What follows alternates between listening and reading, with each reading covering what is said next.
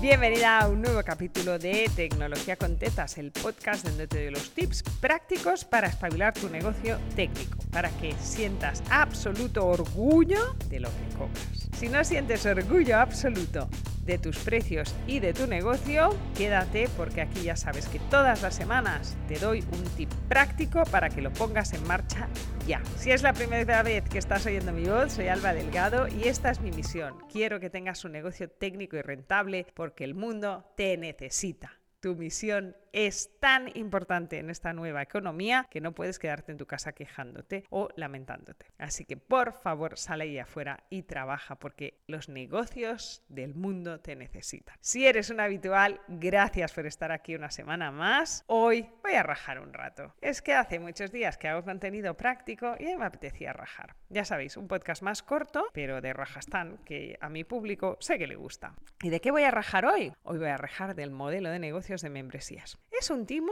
¿No es un timo? ¿Funciona? Y te voy a contar la gran cagada que hice en 2019 con el lanzamiento avanzado completamente al mercado de mi membresía. Quédate que te cuento paso a paso. Esto de las membresías se ha puesto muy de moda. Esto es un hecho, ¿vale? Es que ahora era como, si no tienes una membresía, no eres nadie en el mundo online. De hecho, tengo gente que me pregunta, Alba, ¿tú tienes membresía? Y pienso, joder, tía, qué presión.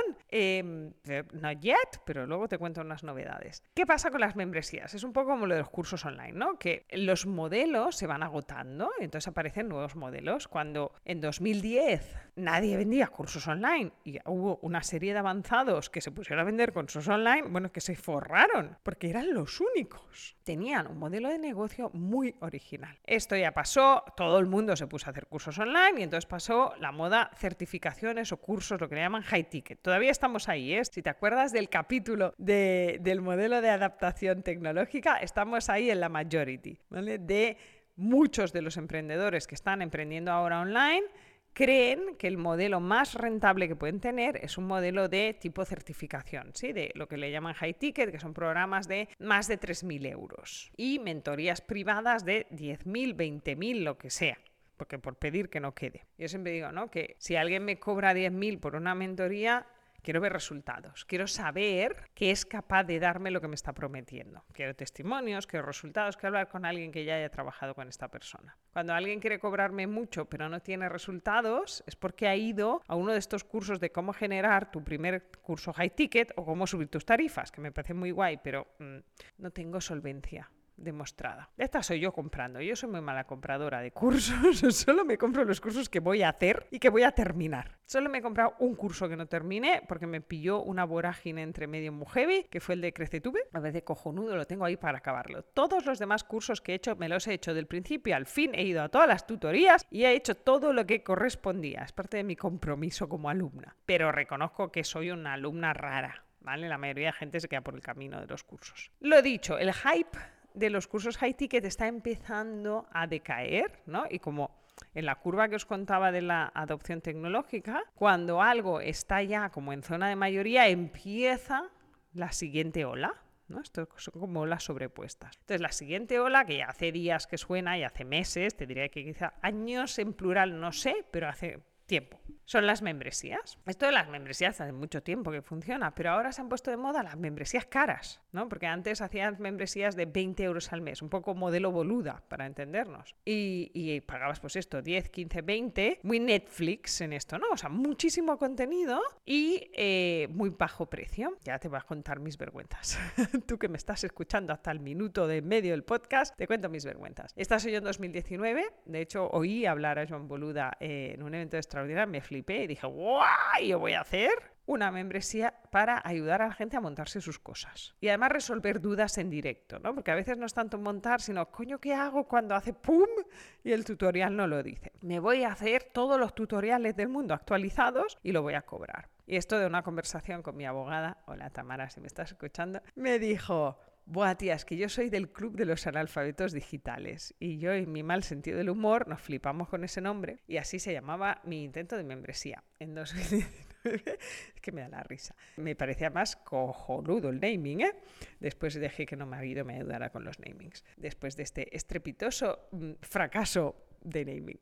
Así que fundé una cosa que se llamaba el Club de los Analfabetos Digitales, donde los analfabetos digitales venían a buscar información. Obviamente tardé un tiempo y ya hubo una suscriptora muy simpática que un día me escribió y me dijo: Alba, es que ¿sabes qué pasa? Que cuando quieres ser de un club, quieres ser de un club positivo. No quieres ser de un club de analfabetos. Pensé, ay, joder, tienes toda la razón y yo no me había dado cuenta. Claro, al final había como 10 personas en mi club que tenían el mismo sentido del humor pervertido que tengo yo y les hacía mucha gracia el naming, pero con eso creo que valía 19,99, con eso no comes. Es decir, no pagas las horas que significa tener contenido nuevo todos los meses. Así que el club murió al cabo de 8 meses, creo que duró, pero por pura agonía, ¿sabes? Porque la gente se daba de baja y además era este modelo de yo hacía mucho contenido y había tanto que la gente no sabía ni por dónde empezar. Era como un poco agobiante la sensación de, hostia, tengo 83 tutoriales que me tengo que ver y que no tengo la vida para verlos. Entonces creo que de este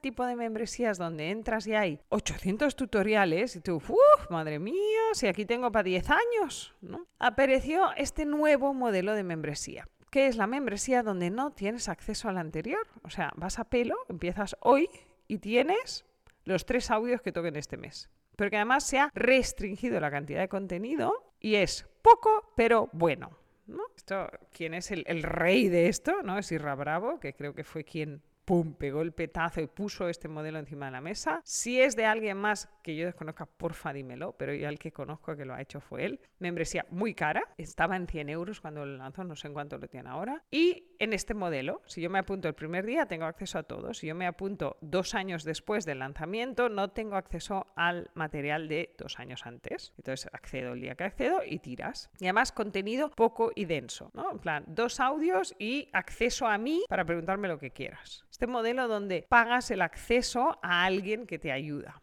a un famoso, vamos a llamarle, a alguien muy bueno en su profesión. Pues Isra lo petó y además esto normalmente va con una serie de mensajes de marketing muy directo y muy agresivo, ¿no? Como muy guau, con perdón de los chicos que me escucháis, muy a lo macho, ¿no? O sea, yo creo que la mayoría de mujeres como que nos resuena poco el mensaje muchas veces. Este tipo de tíos como muy chulescos y muy chaspalante, pues no siempre me hacen gracia. Bueno, Alba, que te va del tema. Vuelve al tema de las membresías y no del tono de los mails. Así que yo creo, realmente, o sea, cuando haces los números de un modelo de membresía, o sea, los flipas, son buenísimos. Si logras tener una membresía que funciona, eres la puta ama, eres la reina del digital, porque es como tener un sueldo fijo.